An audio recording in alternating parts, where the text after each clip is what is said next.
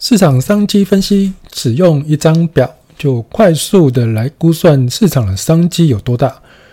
那市场在哪里？其实你看得到，你也不一定吃得到。今天这个 broadcast 呢，我希望你能够配合我的文章里面的图片一起来看，因为有非常多的计算。那我也希望能在分享的过程当中，你可以一步一步的思考你现在的产品，或是你现在的企业可以去怎么样找到新的商机。而在几乎所有有谈到我们要做市场分析的文章书籍里面，其实一定都会讲到各式各样的图表、逻辑、数据分析、逻辑分析等等工具。那你最常见的包括有 SWOT 组织分析、能力分析、市场风险分析、企业周期、产品周期、客群分析、价值分析等等的一堆工具。但是，并不是工具用的越多，数据越丰富，你就会对市场有正确的了解。那不管是你是用专家来做分析，或者是用新科技来做筛选，都是一样。而且诡异的是，当你做的越多，你就越会惊恐的发现自己对于这个世界。这个市场有多么的不了解，所以我这么样的一个懒人，我真的真的没有心去重复那些在其他地方都看得到的各种图表和工具。原因只有一个，因为每一种工具它都有各自适合的运用时机。那如果要为每一种工具定义出它适合的时机，那我今天这个 broadcast 大概不用讲了，因为根本讲不完。所以我觉得还是依照懒人法则来提供一个我最常用的商机估算法给大家好了。那这个懒人法则其实就是说，人有多懒，世界就就有多进步。这个世界是由懒人们所创造和进化的。那这个时候呢，无论你是创业，或者是你在营运一个既有的企业，对于所有的企业来说，不管我们想用新的或者是旧的产品要切入某一个市场客群里面，或者是根据客户的需求来开发新产品，在此之前，我们都必须要先了解这样的客群是否值得我们投入心力去开发并且经营。因为有的时候分析出来的市场很大一块，但是实际上我们的能力、资源、策略并没有办法吃到那么大块的饼。所以这种时候，这些数据通常只能拿来骗骗那些不懂市场的股东、不懂市场的投资者，让他们产生一种幻觉，好像有一大片金矿在那里等着我们去挖。然而，市场是真实而且残酷的，你看得到的，不代表你就能够吃得到。所以，我们花了大笔的力气和调查，才决定是否要投入该市场的话。那么一定是十次里面至少有走九次会失败，因为当你调查完之后，这个市场恐怕也变了。因此，为了能够在最短的时间之内用较为可靠的方式估算商机，我们需要一个可以在最短时间之内针对不同的变数，包含产品、市场、行销或销售策略、价格规划等等的参数，来快速计算出市场商机的计算表。这张表我称之为商机估算表。那你们可以在文章我的文章里面看到那个那张表的长相。这张表里面呢，从上到下共分为十六个栏位，但是事实上只有前九个栏位才是需要注意的数据。接下来我用电动市场啊，电动机车的市场来作为一个使用范例。我在这里先声明。我待会所讲的数据只能当做参考，不代表真实的情况哦。好，第一个项次我们讲的是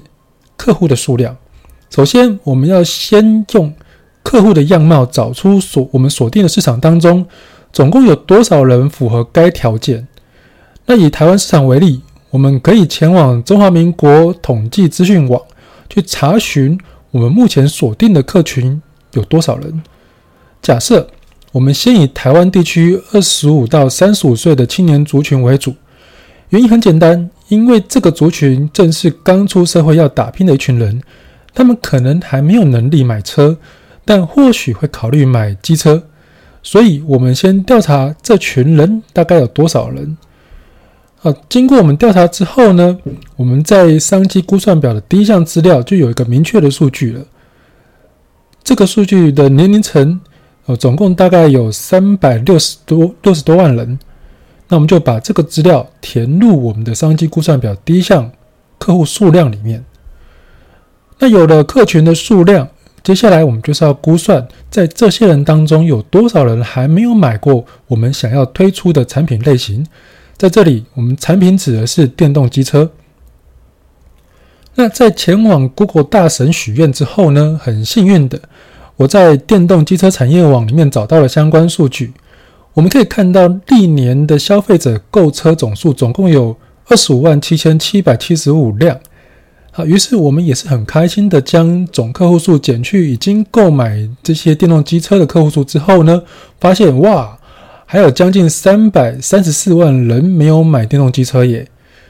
那很多人看到这里的时候，也许心里面已经开始冒出一些粉红泡泡，认为这个市场的发展性还很大。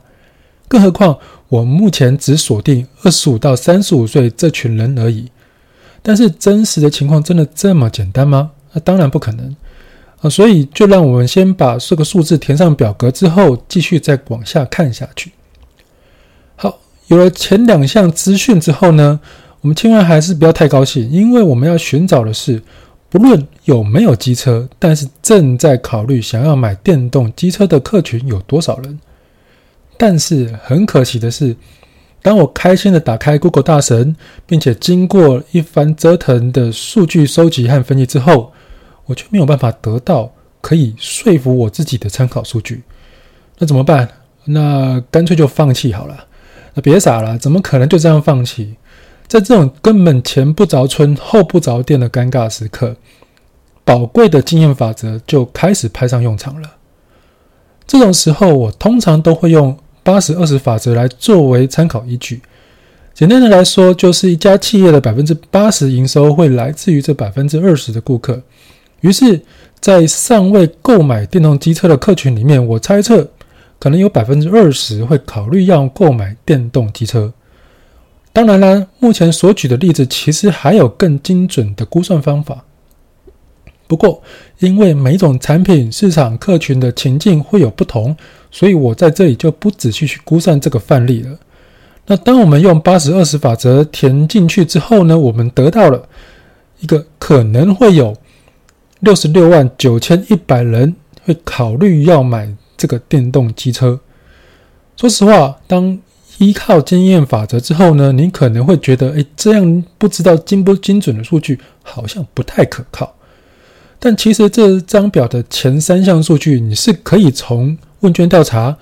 产业分析报告里面挖得出来的。但通常这都需要花上不少的人力、时间和资金。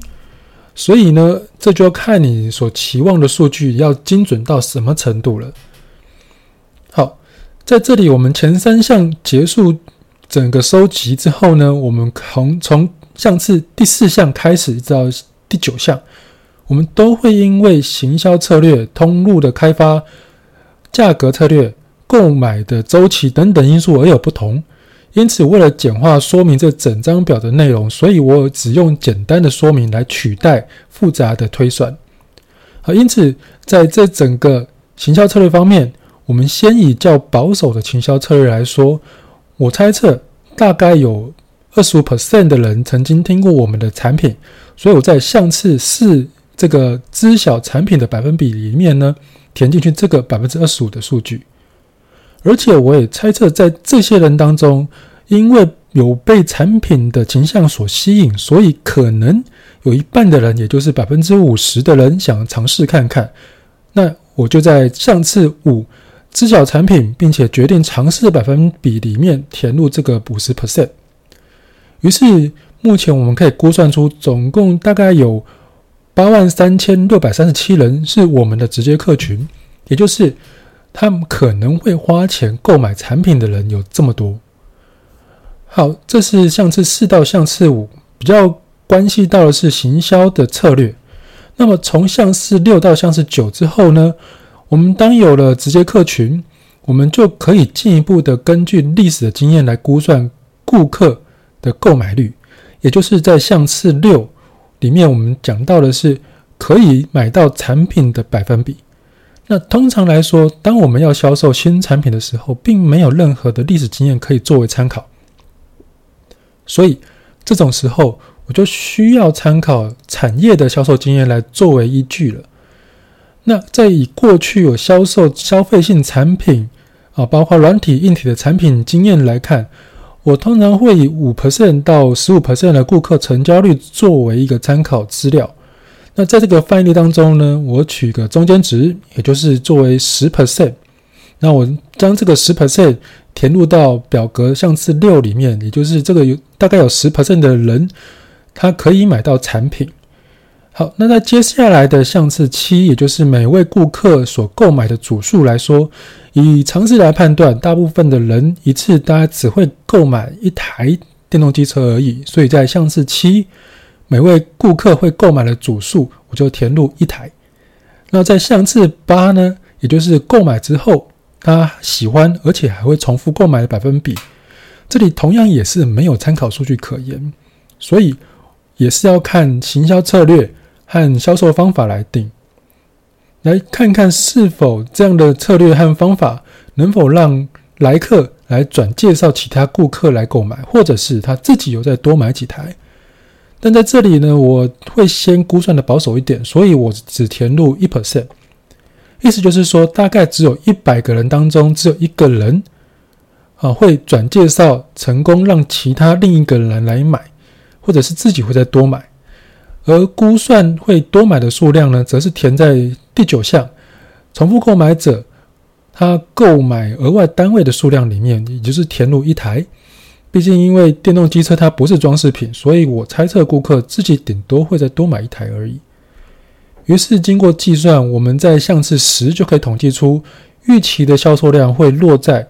八千四百四十七台左右。好，有这些销预期的销售量之后呢，我们就可以在项次十一里面填入每个单位的营收，也就是填上每台电动机车的单价。那在这里，我以 Google 三的定价，就也就是呃三十三万五千九百八十元为例，我们计算之后得到的总营收是三亿元左右。但是因为连大连 Google 大神也找不到电动机车的成本比例，所以我沿用消费性电子产品的平均成本比，也就是大概三十 percent 到五十 percent 来计算。那在这里讲的成本。我们并没有包含研发、人力、营运、物流等等的，而是以单纯的材料来做统计。啊，因此如果再加上其他部分之后呢，我猜测整个成本占比大概是六十 percent 到七十 percent。那同样的，为了保守起见，我就先以七十 percent 的单价作为成本来做估算。那么就把这个成本填到项次十二每单位的成本当中，并且经过计算之后，我就可以得到在项次十三每单位毛利有一万零七百九十四块。那最后呢，这个范例经过整个估算之后，我们就可以推估总毛利大约为九千一百万左右了。那这个就是我们最后的商机估算的数据。那真是可喜可贺，可喜可贺，因为我们在很简单、很快的时间之内，其实大概去估算出这样的一个数字。那说实话，以这个范例来说，如果没有过去的历史经验可以作为参考，这里面有非常多的数据是很难找到精确的依据的。那除了项次一到三可以透过问卷调查得到相关的资料之外，其他的数据会随着每间公司的策略不同而有不同的结果，所以。你在填这张计算表的时候，最好是去挖出历史销售数据来作为参考的依据。但是你千万不要呆呆的期望行销业务单位会很有良心的提供你真实的参考数据来给你，那通常都不会是真的。好，在这样一个短短的范例当中呢，相信你一定可以看得出来，商机估算表并不能完全取代各种详尽的市场分析，但是它却是一个可以在最短的时间之内。只要你召集众人，以各自的历史经验，就可以快速的推算出可能情况的工具。而且，我们也可以同时估算，并且比较不同的产品、市场、客群、策略、价格等等的参数，进而发掘出各种不同组合的可能性。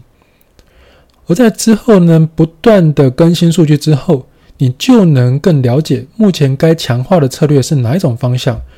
包括你可以从项目一到三里面可以发现，哦，我可能需要扩展更大的客群，或者是你要从项目四到五里面可以发现，也许我们要强化产品的可见度和信任度。那再来，你也可以从项目九啊，项目六到九里面发现，哦，有可能我需要强化销售与产品组合的相关策略了。然后呢，我们就可以从这三种三大方向当中选和选择最适合你当下资源的发展策略了。那么，这才是整个商机估算表里面真正发挥最大功效的地方了。